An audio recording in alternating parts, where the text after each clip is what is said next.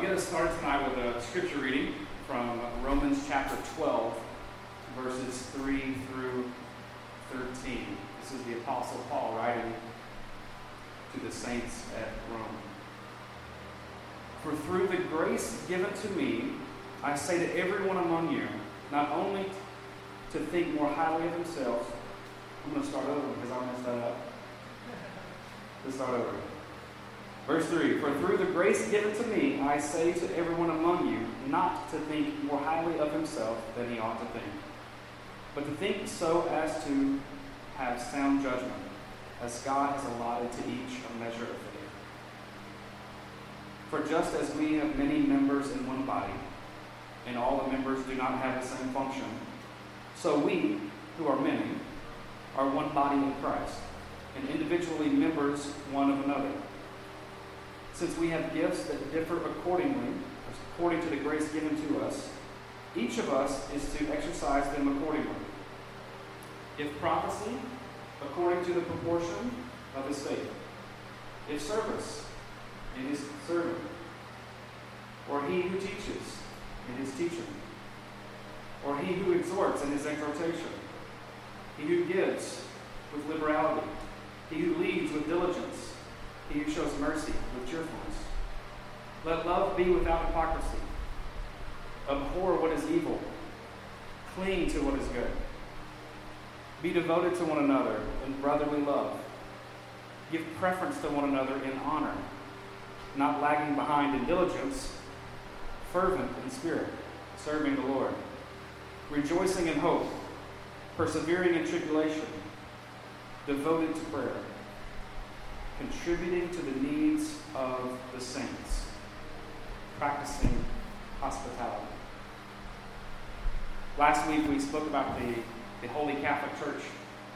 I really enjoyed learning as much as I did in, uh, in that week of preparing for the Apostles' Creed. And, and after church last week, because I knew what was coming this week, I asked a few of you, so if you feel like it's just you, don't worry. I asked several people. It was a little uh, survey I was doing and I asked the question Do you feel holy? Do you feel holy? Because we talked about the Holy Catholic Church last week. Most of you smiled and replied, No. But I hope after today you will learn to challenge your feelings of faith. Because whether or not we feel holy doesn't negate the truth of what God's Word says about who we are. I hope maybe that we as a church can learn to walk in holiness together as a community. And maybe the question we need to ask this week is this Do you believe the creed when it reads, I believe in the communion of saints? So we become a Christian when we give up our individuality. That's what being a Christian is, it's one who belongs to Christ. I no longer am the boss, the Lord, or the master of my life, but I give it all to Jesus. Every bit of who I am belongs to Him if I am a Christian. We enter into a relationship with God at that moment. We enter also into this relationship with a community of believers called the church, the Holy Catholic, which means universal church. But we still remain in a world that continually tries to undermine this new faith that we have. It tries to cut the legs out from it and causes us to question. In fact, our world preaches a different religion than we believe. It screams individuality is the ultimate freedom. For example, we hear all the time follow your heart. We hear it's your life and it's your choice. You make it. We hear only you can decide what's best for you. We also hear, don't you let other people tell you what to do. Now, there are certain times when those phrases might be very valuable to us. When we are in, a, find ourselves in a situation where someone is trying to manipulate us or to hold us uh, captive by a false idea. But when these beliefs start to creep into our Christianity, it causes us to doubt the all powerful, all wise, good, compassionate, loving Father that we belong to. And it can wreak havoc on our Christian faith. So today, we're going to talk about sacrificing our individuality for community. The Apostles' Creed, the section is, uh, I believe, in the communion of saints. So communion is an Old English word and it means sharing.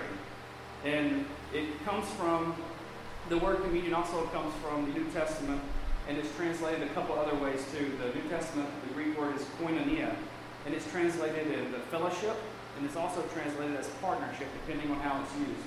So it's a sharing, it's a fellowship, it's a partnership. It's it's more than just belonging to a, a little network, but it's this something that you really sold into, you believe in. It's a thriving, moving body of believers. So it's a fellowship of the saints.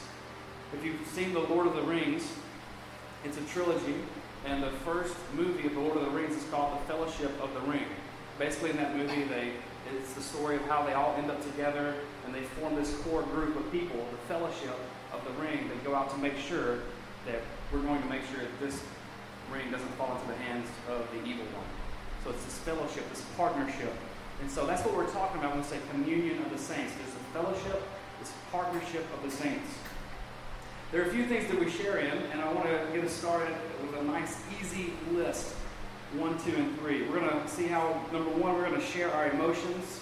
Uh, don't worry, we shouldn't get too weird tonight with that.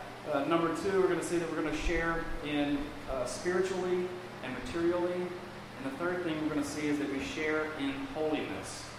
So let's start with number one. We share our emotions. We are emotional beings. God has created us this way on purpose. And it's a good thing. We feel strongly one way or the other. As Christians, we are to share our joys and our sorrows. We don't just share our joys, but we also share our sorrows. For some of us, it can be easier to share one or the other. May be easier for us to share our sorrows.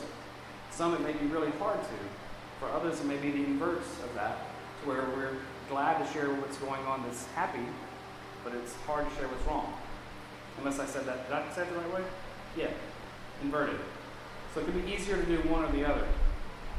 But we're to share all of those things together because we are in a fellowship of the saints, a partnership. In 1 Corinthians chapter 12, verse 26, it talked about the body. We saw that last week, uh, believers, and it says here in verse 26, if one member suffers, so if one person in this fellowship suffers, all the members suffer with it. So if one is hurting, all of the body is hurting. If one is honored, then all the members rejoice with that one person. So the question is, for you to think about, is have you ever felt really lonely and isolated? To where no one knew what you were going through. But then something magical happened. You were able to share with someone what you were going through. And in that moment, you were not alone any longer. Now, they may not have even fixed your problem, but the fact that you were able to share with someone and let them know what you're going through brought relief to you. You felt better immediately. They're there to pray with you, support you. They know what you're going through. You're not alone. We feel better when we share our pains with one another. What about good news? You ever had good news you just couldn't wait to share it? That you're so excited that things were going in your life that you couldn't wait to tell someone. I remember when I was a younger kid and I was baptized, and I couldn't wait to go to church the next or to school the next day on Monday and just tell everybody, "Hey, I was baptized. It's amazing." And it was it was it was exciting for me, and I couldn't wait to share. You know, emotionally, God gives us this community, this fellowship of saints, in order to encourage us and also to encourage others that we're not alone in our sufferings, that we're not alone in our joys, that there are people who are rooting for us. We share these things with people who truly care for us. So I'll share this as a confession that it's easier for me to share in the sufferings of other people than in their joys. Sometimes when people share their joys with me, there's a temptation to think, well, that's good for them, but why can't I ever get a good break? And I'm happy for them, but when's it going to happen for me? I don't ever have that issue with the sufferings. Why can't I go through this suffering. But what we should realize is that it, it exposes our, our hearts in this community. And it gives us a chance to become more holy. And realize, you know what? It's not really about me. As individual as my relationship is with God, it's really not all individual. My relationship with God is fleshed out in my relationship with you. And if this isn't right, then my relationship with God is not going to be right. And my relationship with God is not right, then my relationship with you is not going to be right. It's not always the case, but it's a great litmus test. And if things aren't right here or here, then that's the first thing we should look at. We are part of a community. When success happens for you, I want to be part of that. And I am part of that. It's something that I can rejoice in because you are part of my community. When we feel jealous, it's because we have bought the lies of this individualistic culture that gives us our value based on what we have individually. But the gospel supersedes that and it shatters those beliefs. It reveals to us that the victories of our brothers and sisters, your victories, are worth me celebrating. My victory is worth me celebrating. Isn't that good? God has given us this fellowship, this communion of saints, so that we can share our emotions, what we're going through. The second one is this we share spiritually and mentally, number two. Spiritually and mentally we share our spiritual gifts as one of the things I wanted to share is that we all have different gifts, giftings that God gives us, and we're to, to use those in order to share with one another. And we also are given materialistic goods as well, whether it be money or resources or whatever it might be. We're given those things not just for us, but also to share with others. When we talk about the spiritual gifts, we see in 1 Corinthians chapter 14, as he as Paul is writing about the spiritual gifts, and he says, but one who prophesies speaks to men for edification and exhortation and consolation. One who speaks in a tongue edifies himself. But one who prophesies edifies who? The church. Now I wish that you all spoke in tongues, but even more that you would prophesy. And greater is one who prophesies than one who speaks in tongues, unless he interprets, so that the church may receive edifying. So, spiritually, we see this section of spiritual gifts being spoken of as the reason you have these gifts is for the edification, the building up of the church, is to bring value to the, the church that God has created. They're in order to bless people, to build them up. We're not just for ourselves, but to build others. Even the gifts such as tongues, which are using, using, which are used to, to build you up. That's a Lindsay word, wasn't it? So even those that are used to build us up, it's used to build us up so that we can build other uh, others up as well.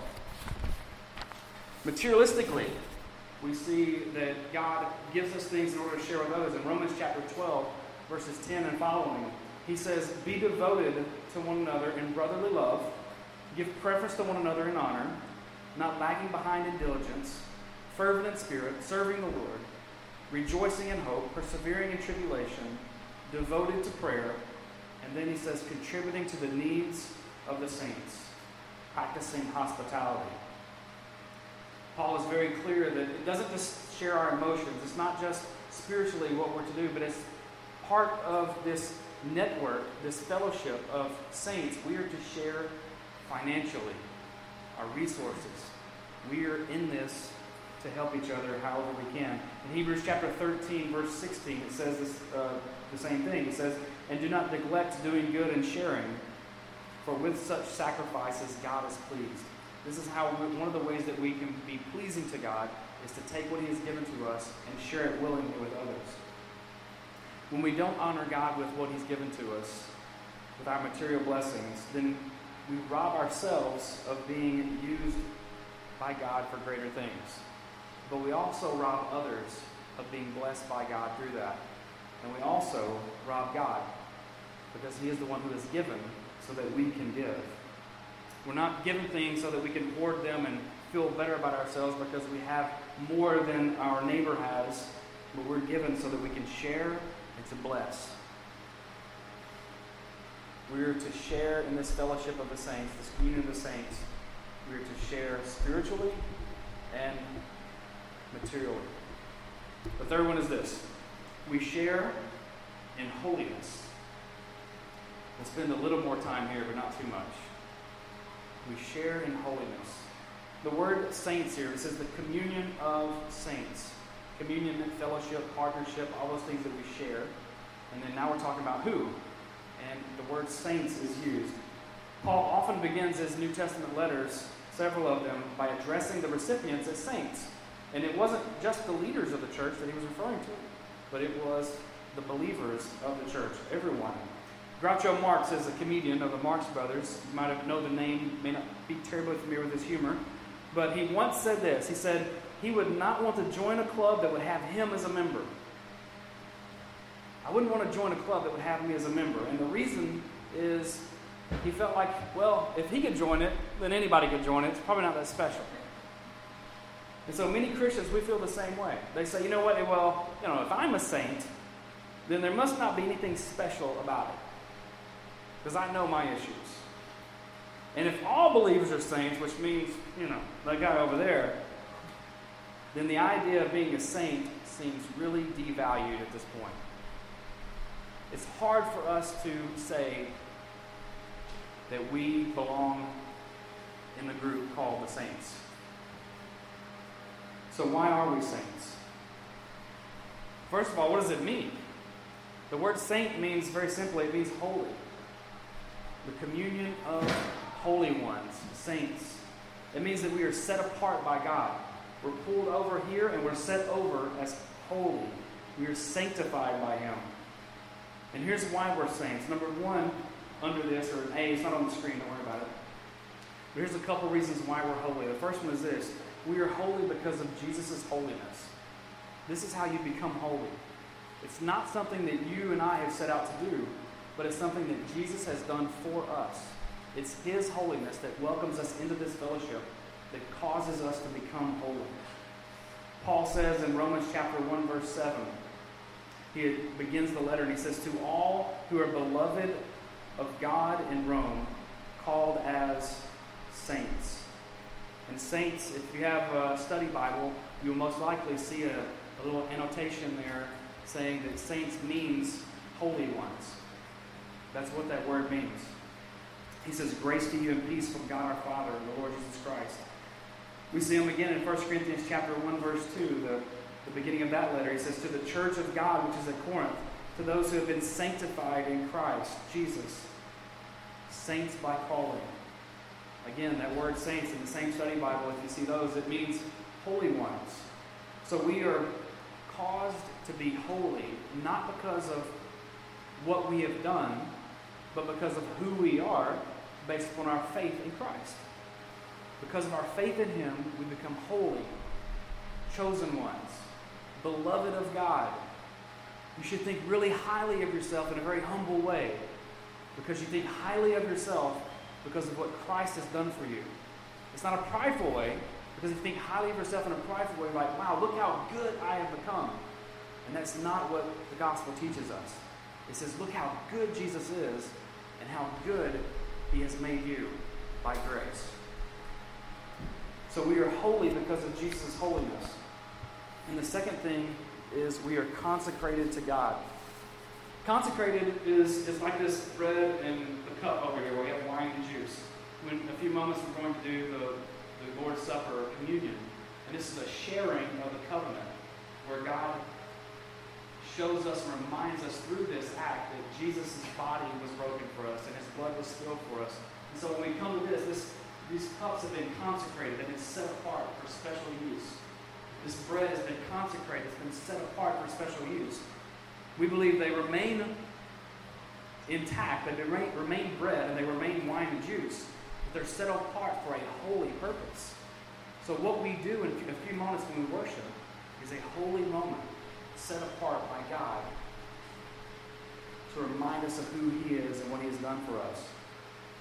We are consecrated too. We are set apart. So that all of our actions are with one another, with the world, everything that we do should be done through the lens of this is being done as one who has been set apart, consecrated by God. consecrated to God, by God. In uh, 1 Corinthians chapter 10, verse 31, Paul is wraps up a great chapter there that we don't have time to go into, but this is a, a verse that stands alone by itself. It says, Whether then you eat or drink or whatever you do, do all for the glory of God. So, as people who are consecrated to God, whatever it is that we find ourselves doing, we should be doing for the glory of God. And in uh, Colossians chapter 3, we see the same thing in verse 17. It says, Whatever you do in word or deed, do all in the name of the Lord Jesus, giving thanks through him to God the Father. We become holy because of what God has done for us through Jesus.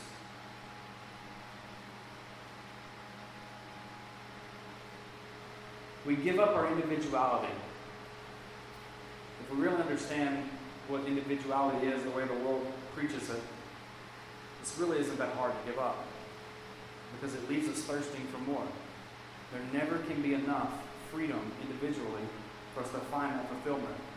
There's a gap within us that desires something greater than ourselves. We want something that we can believe in, something that's pure and holy.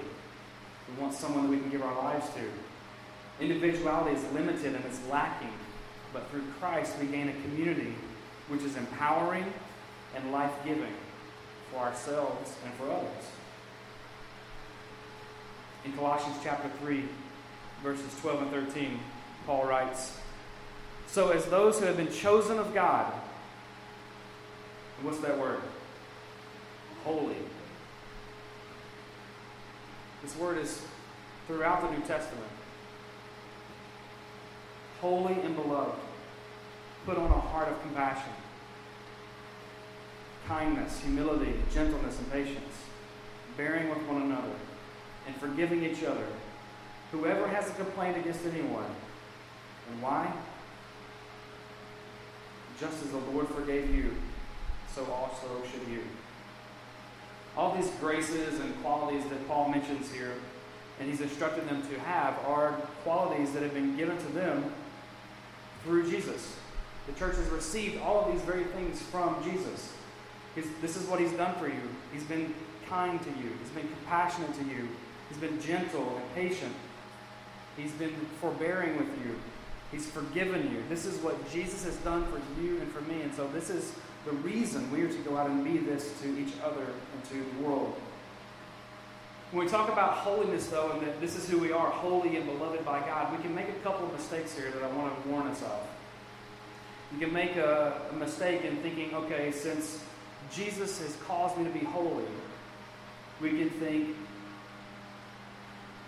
that our level of actually if you don't think that okay move back up a couple mistakes number one some of us will be tempted to base our level of holiness on the ability we have to live without sinning temptation. You're going to think, well, I feel really holy this week. Why is that? Because I did good. I mean, really, I nailed I was great at work. I forgave people. I was on point. I am so holy this week. Well, if you feel holier this week because you're obedient, what you're suffering from is legalism. You feel holier because of what you have done. And that is a false gospel. You're not holier because of what you have done. You're holier because of what Christ has done for you. It's a false religion. Another temptation is this some of you will be tempted to rejoice in what Jesus has done for you and say, He's done it all. And now you're tempted to live in a way where you think obedience isn't important. It doesn't really matter what I do anymore because Jesus has made me to be holy, so I don't have to worry about the law. That's called antinomianism. Excuse me, nomianism, which means there's no law anymore. And that's also a false religion. Obedience is, is extremely important to the believer. As we are in this communion of the saints, we realize that obedience is not how we are forgiven by God. You are not forgiven by God because you have figured out how to be obedient. But obedience is important because obedience is a response to God's grace toward us. It's something we do as a response to the grace God has given us. We are holy by His grace and His mercy. And when we live by the Spirit of God with gratitude to the Lord, we will start to walk within this holiness and have a deeper, more pure obedience to the Lord's commands. The tension of this is, is found in John chapter 14, verse 21, where Jesus is saying, uh, is preaching here, and he says, He who has my commandments and keeps them or obeys them is the one who loves me. It's the one who's living obediently is the one who loves me. And he who loves me will be loved by my Father. And I will love him and will disclose myself to him. This verse is one of those that shows us the importance of living as God's holy chosen ones. Our obedience bears witness to our faith. But it also shows us that we obey as a response to what God has done for us through Jesus. The communion of saints, as we talk about this, is a, a vast network. It's huge. It spans across the world in every culture and every nation. You are part of a, a dynamic network of flourishing individuals who are faithful. There's some of the most faithful people in the world as Christians living all over. It's amazing to see what people have to endure in order to live faithfully to Christ around the world. And we all play our part in seeing God's purposes worked through our lives. God, for some reason, I think Henry Blackaby said this, for some divine reason, God has chosen to orchestrate and work his plan through his church, through his saints. He's chosen to work through us, and we are to play our part. It's not just a local network, it's not just even a global network, but this network transcends time and reaches into the past as far as human history goes. We are part of the same communion of saints, the fellowship of saints, as all those who have lived by faith in the one true God. Think Abraham and Isaac and all those Old Testament. We are part of the same fellowship that they belong to. We share in their faith. We share in their work. So when we look into the Old Testament and we see what they struggled with, we can pull from that and say, you know what? As they went through this, so we can too. We can learn from them, realize that we are part of their family. We can share in the work that continues today. But we also draw comfort from one another locally. Abraham's great, and I love reading the stories of the Bible and seeing how great it was. But he's not that good to talk to at night. I can't talk to Abraham. But you know who is?